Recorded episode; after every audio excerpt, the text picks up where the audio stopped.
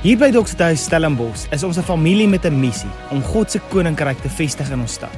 Maak seker dat jy inskakel deur ons Sondagdienste by te woon. Ons vertrou jy geniet vandag se boodskap. Goeiedag en baie welkom of welkom terug by ons aanlyn bediening soos wat ons saam in die woord inklim en vandag afskop met 'n nuwe reeks. Die reeks se naam is Ek was daar.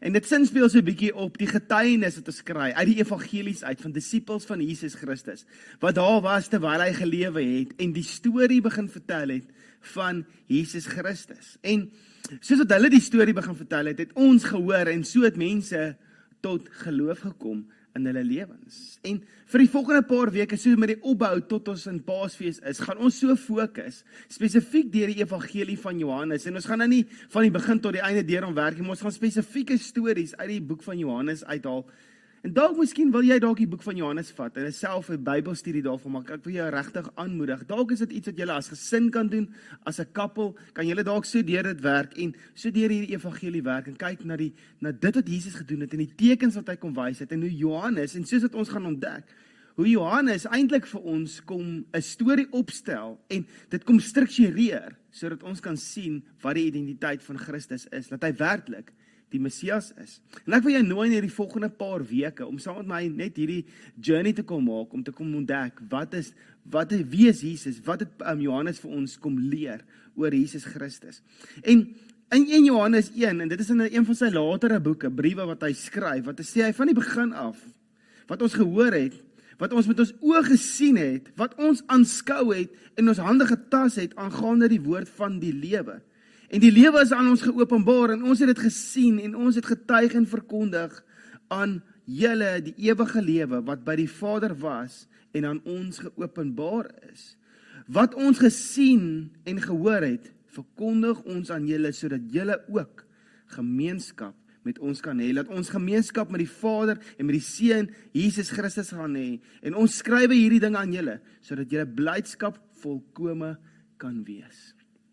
Johannes kom gee vir ons 'n baie mooi rede hoekom hy die briewe geskryf het wat hy gedoen het. En hy hy doen baie moeite in die begin van hierdie 1 Johannes 1 vers 1 om vir ons moeite te doen om te sê hoorie, hierdie is nie 'n wolhaar storie nie. Dis nie 'n storie wat ek gehoor het en ek vertel hom nou oor vir jou nie. Ek was daar. En ek het getuig en ek kan getuig en ek het gesien hoe die Here tussen ons kom woon het en ek het hom aangeraak. En die rede hoekom ek getuig daaroor is sodat jy tot geloof kan kom sodat jy kan weet en sodat jy kan gemeenskap hê met Jesus Christus. 'n mooi Afrikaanse woord wat kom sê intimiteit sodat daar verhouding tussen jou en Christus kan wees.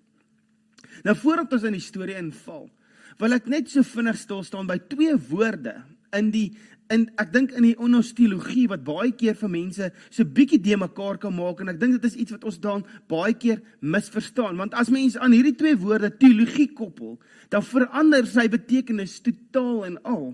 En as ons net vir 'n oomblik van hierdie twee woorde geloof en glo vir 'n oomblik kan skei en die teologiese en godsdienstige journey wat saam met daai woorde is net kant toe kan skuif En net gaan kyk wat hierdie woorde beteken by ons huis, in ons werksplek, tussen ons vriende, wanneer ons gaan visvang, wat dit ook al mag wees, daar waar jy is, wat hierdie regtig hierdie woorde beteken. En in die regte wêreld, as ons sê ons glo, dan sê ons ons glo op grond van bewyse wat ons sien en ons glo op grond van die vertroue in die bron of die persoon wat die inligting met ons deel. Maar as mens teologie daarop sit dan raak dit anderste want as ek nou net dink aan toe ek 'n kind was, het, toe hulle na my my juffrou vir my die maaltafels geleer het en 8 x 8 is 64. Het ek geglo dit wat sy sê want ek het vertrou die bron van hierdie inligting is goed. Ek het in die huise gegaan en agt rytjies van 8 gaan uitpak en hulle gaan uittel net seker gemaak my juffrou is reg nie. Ek het geglo want ek het vertrou die persoon wat hierdie um, met my deel is legit. Partykeer kom daar 'n probleem in wanneer ons oor 'n spesifieke onderwerp um inligting kry van twee kontrasterende stukke inligting. En die grootste vraag en die seker die belangrikste vraag wat ek vandag vir jou en vir my kan vra is die volgende ding: Is koffie goed vir ons? Is koffie goed vir ons? En ek sal onmiddellik by sien dalk by jou hoor ja en so aan en dit gaan en my nou te my kry mens dokumente wat kontrasterend is. En ek het geglo ek het groot geword in ons huis dat net groot mense drink koffie. Kinders as jy um, koffie drink dan kry jy vloeie in jou maag soos is 'n bietjie weggebly van koffie af. Maar nou het ek ontdek dat koffie is lekker vir my en dit is goed vir my. En daar's um, maar nou daar is studies opgekom wat gesê dalk is koffie nie so goed vir jou nie. Nou is daar ander studies wat sê nee koffie is eintlik goed vir jou. Dit gaan net hang net af wat jy alles in die koffie sit. Los die suiker los die baie room of so aan En wat gebeur met ons? Is dit ook so klein bietjie 'n vooropgestelde oordeel, 'n vooroordeel van dit wat vir jou belangrik is. Jy het so al 'n boksie oor jou koffieboksie en niemand kan daar inkom en jy lees net goeders wat jou koffieboksie se verstaan ondersteun. En dit is die uitdaging wat gebeur in ons wêreld vandag is hoe vat mens twee dinge wat verskillende goeders dalk beteken en ons bring dit bymekaar want ons het vooropgestelde idees en vooropgestelde oordeel oor spesifieke situasies. Maar as dit kom by hierdie twee woorde, geloof en glo. In ons werklike wêreld sê ons hoorie maar ek glo en ek het geloof op grond van die bewyse wat ek sien en op grond van die vertroue wat ek het in die bron van daai. Op grond van daai glo ek. Dit is dan die waarheid. Ons word baie keer ge uh, word dit na ons kant gegooi met kontrasterende stukke inligting soos die koffie voorbeeld. Maar as dit kom by geloof en glo, dis dit asof as ons dit in die konteks van godsdiens gebruik. Dis dit asof dit begin om ander dinge te begin beteken. En dit word selfs in die kategorie van hoop ingegooi van hoorie um, ek hoop Hy daag op of ek hoop hierdie ding gebeur of ek hoop hierdie gaan reg gebeur. En dan vra iemand vir jou maar het daai ou laas keer opgedaan of het dit vir jou ander keer uitgewaar? Dan sê jy vir hulle nee, maar ek hoop hierdie keer is dit ander. En ons begin hierdie bewys en vertroue met mekaar de mekaar maak en ons sit dit eintlik in die kategorie van hoop. Dalk het jy groot geword met die woorde, volgende woorde. Wel, jy moet net glo. En as jy dink aan die regte wêreld wat glo beteken sê maar ek glo op grond van 'n bewys of die vertroue wat ek het in die persoon wat die bron van daai inligting is, dan sê iemand vir jou jy moet net glo. En as jy in Pretoria groot geword het spesifiek in Brooklyn, soos ek dan het daar 'n brother aan die agterkom aan kant aangekom. Wel jy moet net glo, brother. Of jy moet net geloof hê, girl. En dit is wat mense vir jou kom sê het en vir jou kom sê, hoorie, het jy al hierdie ding gehoor van jy moet net meer geloof hê. So asof jy geloof ergens kan gaan haal, soos ek moet nou net meer brood hê en dan gaan ek winkel toe en ek gaan kry meer brood. Dan sê hulle jy moet net meer geloof hê en dit is asof iets dit iets ekstern is wat jy moet gaan haal. En hier is die rede hoekom mense de mekaar raak. Is van die konteks van wat geloof en glo beteken in ons regte wêreld dit het verandering gekry binne in 'n godsdienstige konteks want ek weet nie of mense dalk lui geraak het of nie die vermoë gehad het om te mooi te dink daaroor en te redeneer daaroor en hulle het woorde gegooi. En as ek dink aan hoe Johannes en Petrus die skrywers van die Nuwe Testament geskryf het en dit het hulle ingesit het en die patroon wat ons volg dan dink ek sou Johannes vandag vir ons gesê het hoorie maar wat glo net Jy moet net glo, jy moet net vertrou, jy moet net meer geloof hê. Dan sal hy sê, hoorie, waar kom daai vandaan? Ek sê 'n bietjie gaan oplees oor moet ons net blindelings glo? Wat en die probleem met om blindelings te glo impliseer daar is geen verhouding nie. Jy volg net. Wat? Wat volg jy? En dit is die tension wat ek beleef as mens kom by hierdie woorde om te glo. Want Johannes doen baie moeite om vir ons te kom verduidelik hoekom hy geglo het in Christus en hoekom hy Jesus begin vertrou het en hoekom hy toe op grond van dit 'n getuienis gaan skryf het. As jy dink oor om blindelings te glo, dink ek dit is baie keer 'n baie mooi opregte bedoeling van dit. Maar en as blindelings glo beteken die oorsprong van my beweging in 'n rigting in is op grond gebaseer op 'n verhouding met Jesus. En Jesus het vir my gesê, "Hoor, hierdie is die volgende tree. Ek weet nie hoe gaan dit uitwerk nie, want die Here is besig met 'n journey met my, maar ek weet dit wat ek nou gedoen het is in gehoorsaamheid op dit wat Jesus vir my kom openbaar het." Daai is van as dit vir jou blindelingse geloof beteken, maar die term blindelings geloof impliseer geen verhouding, dit impliseer ek ek die oorsprong is dalk uit myself uit. Ek het 'n droom en ek het 'n hoop en ek doen 'n klomp goeders en ek hoop dit werk uit en dan koppel ek sommer 'n ding in. Nee, ek het geloof dat hierdie ding gaan gebeur. Jy sien, dit raak confusing. As ons gaan kyk nou wat dit beteken om geloof te leef, om geloof te leef, reg deur die Bybel, sien ons mense wat in verhouding met God gestaan het. As ek dink van uitgeloof het in Hebreërs 11 kom leer ons van uitgeloof, in geloof het Abel 'n offer gemaak wat aanneemlik was vir die Here. Hoe het Abel geweet die Here is besig om voor die grondlegging van die aarde 'n lam te slag? En hierso is daar iets in sy verhouding wat hy sien wat die Here mee besig is en hy sê Here, ek reageer op dit wat U mee besig is.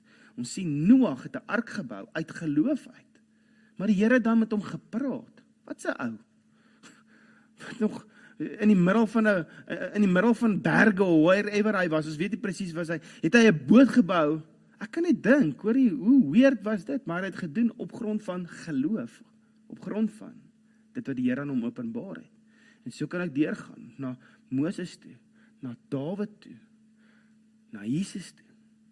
Wat in geloof geleef het op grond van die verhouding wat hulle met die Here gehad het. En Jesus het ons nie geleer om net blindelings te volg nie. Inteendeel, hy het gesê vir mense: "Kyk vir my en volg my." En in in die message vertaling verduidelik dit so mooi in Matteus 11 waar Jesus sê, hy sê dit so um waar hy sê come with me, work with me, watch how I do it. Dis die woorde wat gebruik word om te kom verduidelik wat Jesus besig is om vir ons te sê as ons hom begin volg. So daar's iets van 'n verhouding, dit is wat hy die hele tyd kommunikeer. En wat interessant is, Frank Turek is 'n is 'n apologeet in Amerika en hy's een van daai ouens wat uh, hou daarvan om te debatteer en saam met ouens in die ring te klim en so bietjie die feite rond te gooi rondom Christendom en wat dit ook al mag wees wat ander mense in glo in om so bietjie die waarheid te gaan soek binne dit. En hy sê die volgende, hy sê the reason why so many people are easily talked out of Christianity is because they were never talked into it in the first place. Daar's dalk vir jou net gesê, hoorie, jy moet net glo, jy moet net geloof hê. Daar's geen verbewyse nie, daar's geen verhouding nie, daar's geen vertroue op die persoon nie. Miskien het jy al daai stories gekry, dit is dalk deel van jou gewees. Jy het maar net geglo, jy het want jy het jou ouers glo of jou grootouers, jou ouma en oupa of net die onderwyser wat by die sonnaskool is. En toe eendag het jy 'n gesprek toe praat iemand jou uit om Jesus te volg. Of eendag toe lees jy 'n boek of jy het gaan studeer, jy was op universiteit.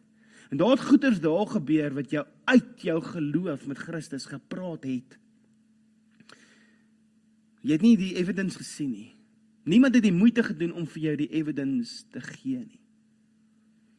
Miskien is jy daar, so hier's 'n appel wat Johannes op ons lewens kom maak in die skrywers van die Nuwe Testament is om te sê jy kan nie net blindelings glo nie. Die Here wil homself kom openbaar aan jou. Hy wil vir jou die feite gee, die bewyse sodat jy in vertroue met hom kan staan.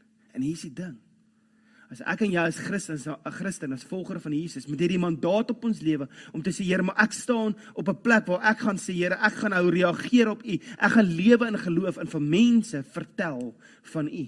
Sodat mense wat U nie ken nie binne 'n verhouding met U kan gaan staan. En ek gaan nie net vir hulle sê jy moet net glo nie, dan sal alles oukei okay wees nie. Nee, ek gaan vir jou moeite doen. En ek gaan met jou kuier en ek gaan vir jou vertel en ek gaan jou in dit inpraat sodat jy kan reageer op Christus se uitnodiging van verhouding met hom. En dit is hoekom hierdie reeks so belangrik is. Sodat ek en jy met Paasfees op 'n plek kan wees wat ons sê, hoorie, maar ek weet wie Jesus is want ek was daar. Ek was op 'n plek gewees in my lewe wat ek sonder die Here geleef het. En dat ek en jy op die einde van die dag soos Johannes kan sê ek was daar en hier is my getuienis en ek gaan dit vir jou vertel. En Johannes kom aan die einde van sy boek en hy kom eintlik die one-liner, die rede, die die doel van hoekom hy die boek geskryf het. Kom sê hy so in Johannes 20 vers 30. Hy sê daar is nog baie ander tekens. En hier het wat Jesus vir sy disippels gedoen het wat in hierdie boek nie beskrywe is nie.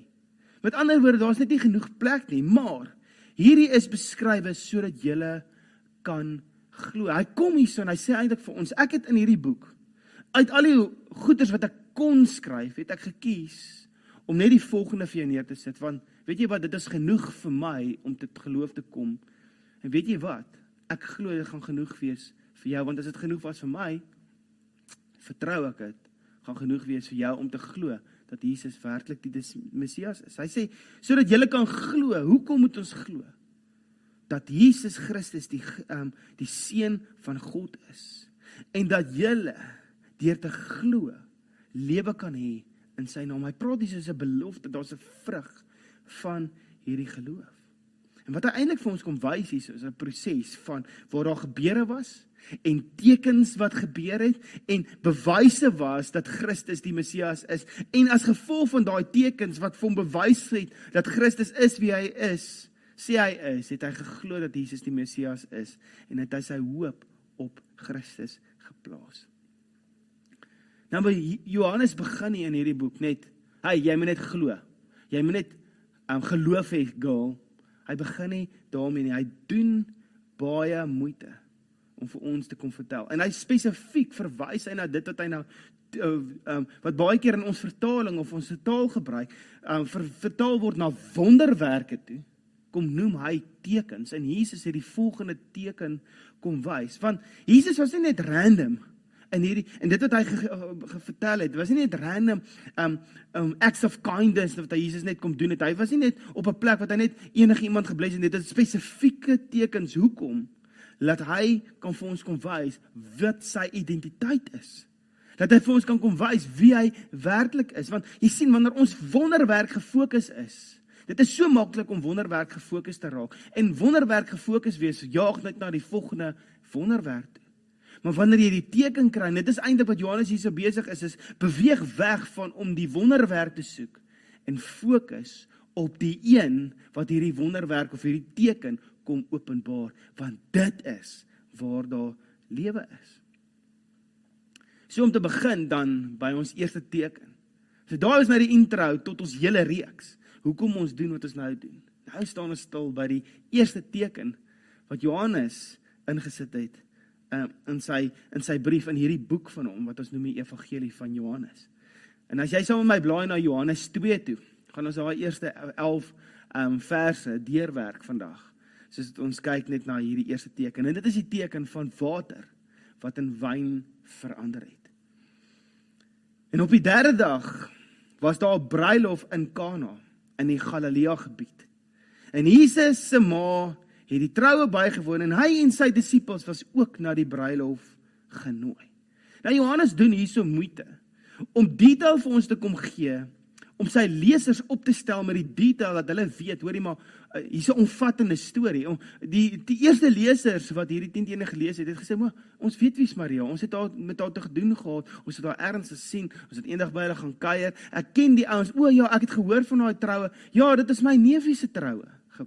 So hy kom sit hierdie detail in dat dit op 'n spesifieke tyd op 'n plek om eintlik die credibility van dit wat hy kom sê net weer eens te kom vaslaan in mense se harte. En hy het inligting nagegaan um uh, uit hierdie inligting gegee sodat nagegaan kan word en hy het ook vir ons kom vertel, hoorie maar julle Jode um en eintlik is dit ons moderne mense verstaan nie altyd hierdie goeters nie, maar 'n troue was nie 'n troue soos vandag. Ons voel partykeer 'n troue is 'n lang storie. Wel, hulle het lang troues gehad en dit het aangegaan vir 3, 4 dae tot 'n week toe wat hulle bruilof viering gehad het. So, as jy net dink daaraan, jy moet vir 'n klomp gaste vir 'n week lank kos gee en iets te drinke gee en slaap gee. Dit is 'n lodge wat jy uitboek en jy's die hele tyd besig om te spit en jy's die hele tyd besig om te braai en jy's die hele tyd besig om slaai te maak en broodjies te bak ensovoorts. Dit is hierso waar dit inkom.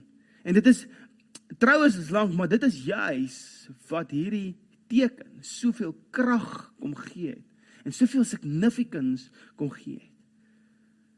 In vers 2 toe toe die wyn opgeraak. En Jesus se ma sê vir hom, hulle het nie meer wyn nie. En dit is interessant hoe sy ma eintlik geweet het in 'n oomblik van 'n krisis want dit was 'n krisis. Want maak nie saak as jy by 'n troue is en dit is jou kinders se troue of dis dalk jou troue, as daar ergens die pudding is op of die vleis is op, dis 'n krisis. Dan maak die die mense wat besig is om die kos te maak, dan maak hulle vinnige plan sodat die gaste genoeg kan hê. En hierso is 'n krisis. En Jesus se ma draai na haar seun toe want sy het geweet hy kan iets hierdie aan doen. En toe ek dit lees, dis ek so half klein bietjie dit maak my eintlik nuuskierig want hoe moes dit gewees het om saam met Jesus groot te word? Ek meen, ehm um, het jy gou-gou winkel toe gehardloop? Of as daar iets in die huis missing is en jy weet 'n ma weet nou haar skoonma kom oor en hulle moet nou kuier en daar moet koek gebak word en sy het nou nie eiers in die huis en dan stap sy na Jesus toe en sê vir Jesus: "Hoorie, ek weet nie lekker wat jy doen gewoonlik um, om dit te doen nie, maar ek sal wegkyk, maar ek het ek het eiers nodig. Kan jy gou-gou vir my 'n plan maak? Ek weet nie hoe dit was nie. En is so 'n bietjie op 'n ligter noot, net om te dink hoe dit moes wees om saam met Jesus terug um nou saam met Jesus groot te word. En die feit dat sy ma die vrymoedigheid gehad het om vir hom te kom sê die wyn is op. Hierdie is 'n bruilof. Dis 'n krisis. Sy sê eintlik vir hom, "Wat kan jy doen om hierdie op te los?" Sy dra na Jesus toe. En weer eens kom sit Johannes details hierso in sodat ons die identiteit van Jesus Christus kan verstaan en kan raak sien. En Jesus se reaksie was eintlik eh, in ons oë eintlik so 'n bietjie ongeskik om vir haar te sê vrou. Dit klink amper ongeskik en ek moet vir jou sê moenie dit by die huis doen nie. Moenie dit by die huis doen en so vir jou vrou net sê vrou nie. Jy moenie ook nie gaan sê ja maar ek haal net vir Jesus aan nie. Moenie dit doen nie. Jy gaan groot moeilikheid hê. Nou in die vertaling uit die Grieks uit is die vertaling om te sê vrou eintlik 'n direkte vertaling 100% korrek.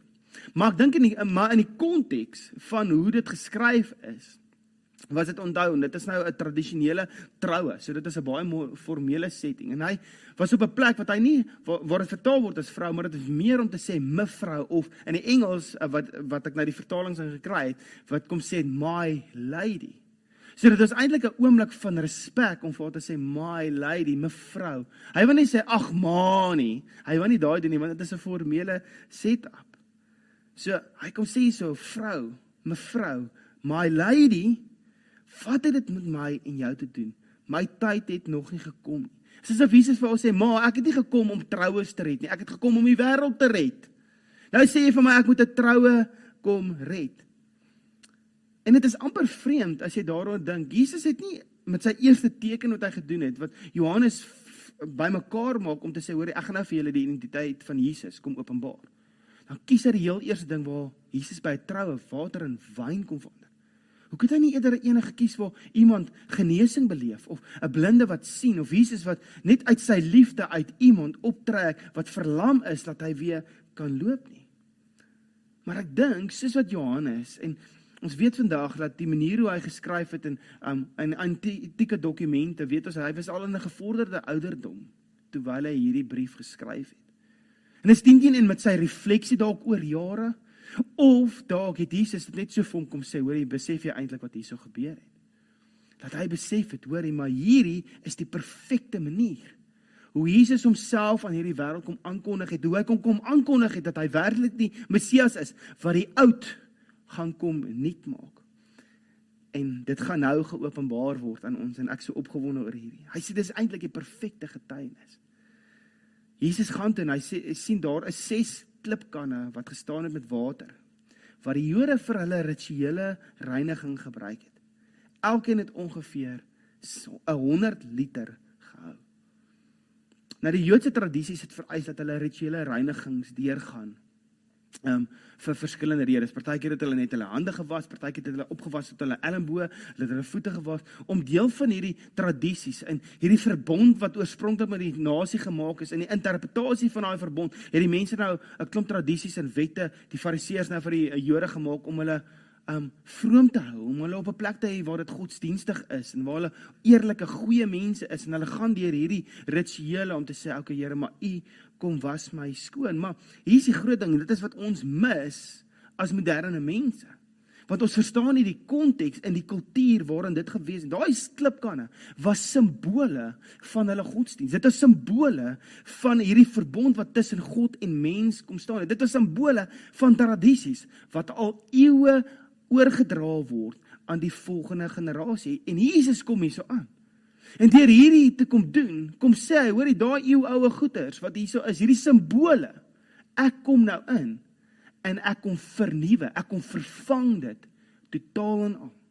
In die konteks van die Joodse tradisies was dit 'n it was groundbreaking dit wat Jesus kom doen het daarso.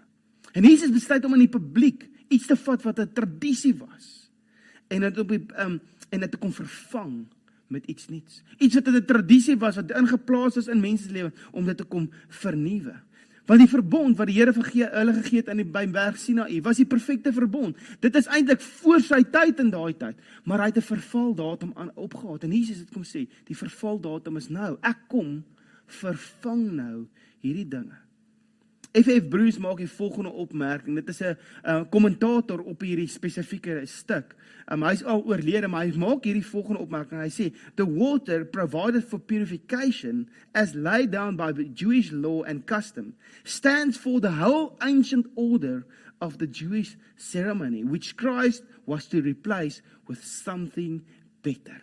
Die klipkanne offersisteem van die Jode verteenwoordig die oud En Jesus kom hierso in en op 'n subtiele manier as jy as jy nie wakker was nie, het jy nie gesien wat gebeur het nie. Op 'n subtiele manier kom kondig hy vir die wêreld aan. Die ou rituele simbole kom vervang ek met myself. Ek kom vervang dit en maak hierdie offersisteem eintlik nuut. En daar is nie meer 'n offersisteem soos wat jy gele gedoen het altyd waar jy 'n offer moet bring nie. Hy kom sê ek is jou offer en ek is die enigste offer wat nodig is. En as jy dit kan sien en kan glo dat daar niks meer nodig is nie, dan sê Johannes, dan is daar lewe vir jou. Jesus sê toe vir die kelners: "Maak die kanne vol met water." En hulle het dit tot heel bo toe vol gemaak. Hulle kom doen hier so iets wat hulle eintlik al seker gereeld gedoen het in hulle lewens. Iets om mense te kom reinig wat Jesus gaan gebruik om iets nuuts aan te kondig. En hier kom sê hy te hulle: "Skep nou daarvan uit en vat dit vir die seremoniemeester." En hulle het dit gedoen. En toe die seremoniemeester die water proe wat wyn geword het, roep hy die bruidegom. Dis interessant dat Johannes nie hierso die hele storie verduidelik van die wonderwerk wat hierso besig is of hierdie teken wat besig is om te gebeur nie. Hy's nie besig om die hele storie te verduidelik nie. Dit is asof hy weet, hoor jy, hier is 'n bekende storie. Net die feit dat ek sê water en wyn is in daai tyd het meeste mense al so daarvan gehoor dat hulle weet presies. O, daai troue, ja, ek het al daai storie gehoor. Dis asof hy nie 'n klomp detail insit nie. Hy al wat hy hier kom insit, is hy kom sê net, die seremoniemeester het die water geproe wat wyn geword het. Asof hy die aanname maak, mense het geweet wat gebeur het. En die seremoniemeester het nie geweet waar dit vandaan kom nie, maar die kelners wat die water geskep het, het wel geweet. En die seremoniemeester sê toe vir die bruidegom: "Elke gasheer sit volgens gebruik eers die goeie wyn voor. En wanneer die gaste nie meer so goed kan onderskei nie, um die swakker gehalte, jy het egter die goeie wyn tot nou toe teruggehou." En die Here kom doen presies dieselfde. Die Here kom doen presies dieselfde. Hy kom sê, hoorie maar, ek het die beste gehou vir laaste. En dit wat Jesus kom hierso doen, kom kondig iets aan van dit wat die Here se intensie nog altyd was vir die mens. Is hoor die hele het 'n klomp ou verbond en so aangevolg en 'n klomp rituele gehad, maar ek kom doen iets nuuts en weet jy wat? Dit is beter as daai. En Jesus kom sê aan jy wat aanhang aan hierdie goeders want jy dink dit is beter. Hy kom sê dit is 'n leuen. Dit is nie beter nie want die nuwe wat ek vir jou gebring het, dit is soveel beter as dit wat jy voorheen aangang het. As jy, jou boksie van hoe God kan funksioneer. Jesus kom sê ek het iets beter. Jou verwysingsraamwerk wat jy sê dis die enigste manier hoe Here kan werk. Ek het iets beter vir jou en die Here kom doen dit in hierdie en hy gebruik hierdie teken in 'n oomblik om 'n identiteit te kom openbaar dat hy werklik die Messias is. En Johannes skryf en hy sê hierdie was die eerste wonderteken wat Jesus in Kana in Galilea gedoen het. Hy het sy goddelike heerlikheid op so 'n manier sigbaar gemaak en sy disippels het in hom begin glo. Hulle het nie net geglo nie. Jesus se disippels het nie net blindelings geglo nie. Hy het hulle was nie op 'n plek wat hulle sê ag kom aan man, brother, glo net of suster, vertrou net nie. Nee, hulle was op 'n plek wat hulle gesien het. Hy skryf daarse sy disippels nadat hy die wonderteken begin sien het. En saam met Jesus begin die pad stap. Het daar goeders begin gebeur om hulle. En hulle was getuies daarvan. Hulle was daar en op grond van dit het hulle begin glo. Nou, hier is die ding, anders as Johannes. Kom ons geloof nie deur te sien nie. Want Jesus loop nie meer hier op aarde rond het. Ons het nie dieselfde verwysingsraamwerk nie. Die verskil is en jy kan ook van my verskil is dalk jy op 'n plek gekom waar jy gesê hoorie maar ek het met 'n kappel gekuier en die geloof en die vertroue wat hulle gehad het in Jesus Christus was vir my so aansteeklik. Ek het net gesê ek moet dit hê en dit is hoe ek tot geloof gekom het in Jesus Christus. Dis 100%. Ek is so dankbaar dat dit vir jou gebeur. Jy het dalk in 'n oomblik gesien hoe 'n teken hier voor jou gebeur van God se almag en jy het net gesê hoorie maar hierdie God moet ek dien want dit wat ek voorheen gedink het, hy's 'n God van liefde en ek ek wil hom dien. Dit is awesome. Maar in meeste gevalle vir meeste mense oorhoofs word men kom mense tot geloof deur te hoor. En die Bybel besef dit. Ons geloof kom deur te hoor en wat hoor ons? Die woord, die getuienis wat mense van vertel het oor Jesus Christus. En ons word genooi om te glo deur die stories van Jesus te hoor. En dis asof en dit is wat julle gehoor het en dit is wanneer ons hoor wat ons begin glo.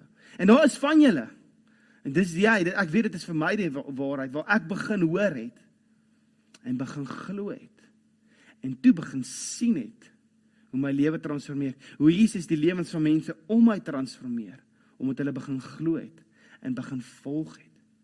En weet jy wat daai stories vandag is die stories wat die Here wil gebruik om verder dat mense kan hoor van hom.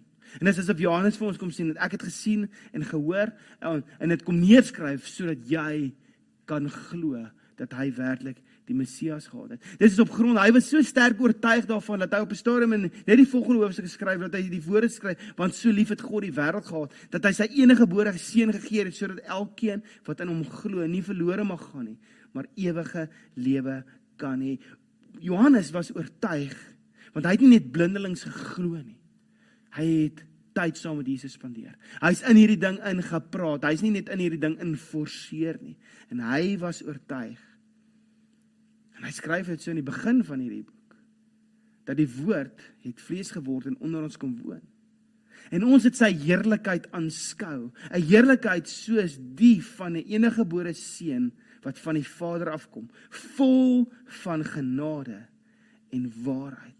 Hy sê daarse vir ons, ek was daar. Die feit dat hy kom sê en ooit on, en ons het hom aanskou en hy het onder ons kom woon. Is hy besig om hierse te van praat? Ek het dis nie net ek nie. Dit is my vriende en my familie en my broers en my susters en mense in die dorp.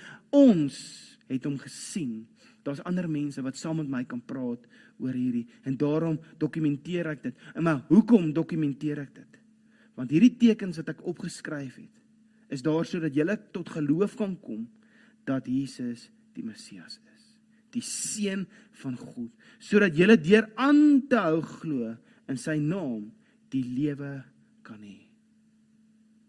En daar is iets in jou storie wat die Here wil kom losmaak dat jy 'n ooggetuie kan wees.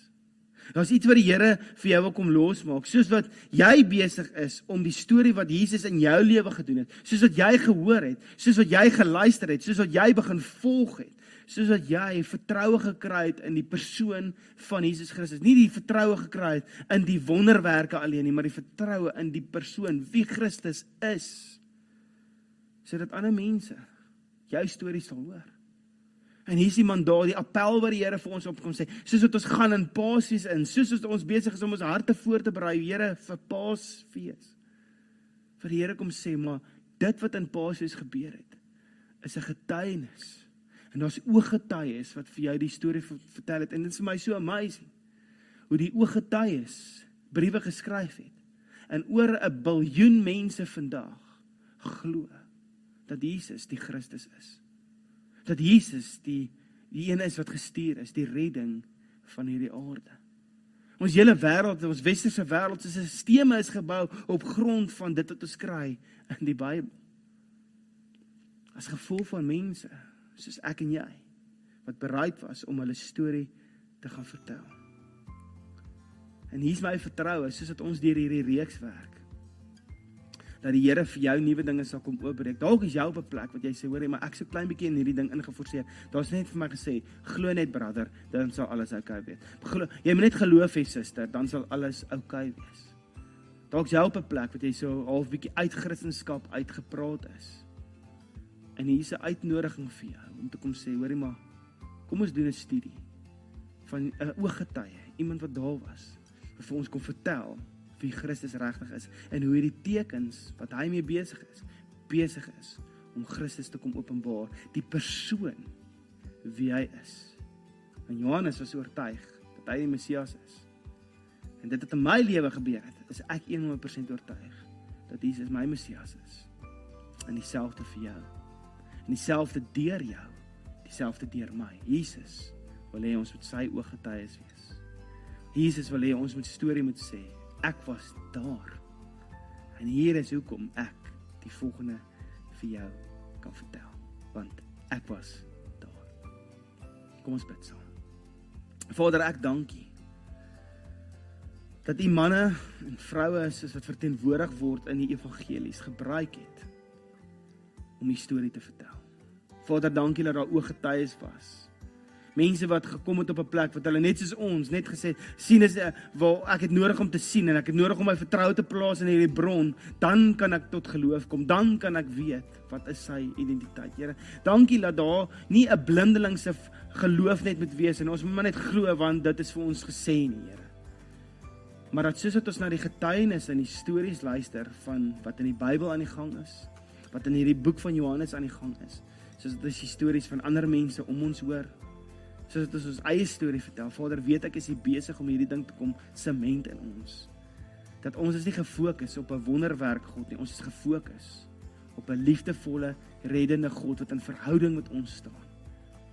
En ons kom plaas ons geloof in dat U daar's niks beter as U nie. Ons kom plaas ons geloof in daar's nie 'n ander bron van vrede of geluk in ons lewens as U nie. Daar's nie 'n ander bron van purpose in ons lewens as U nie.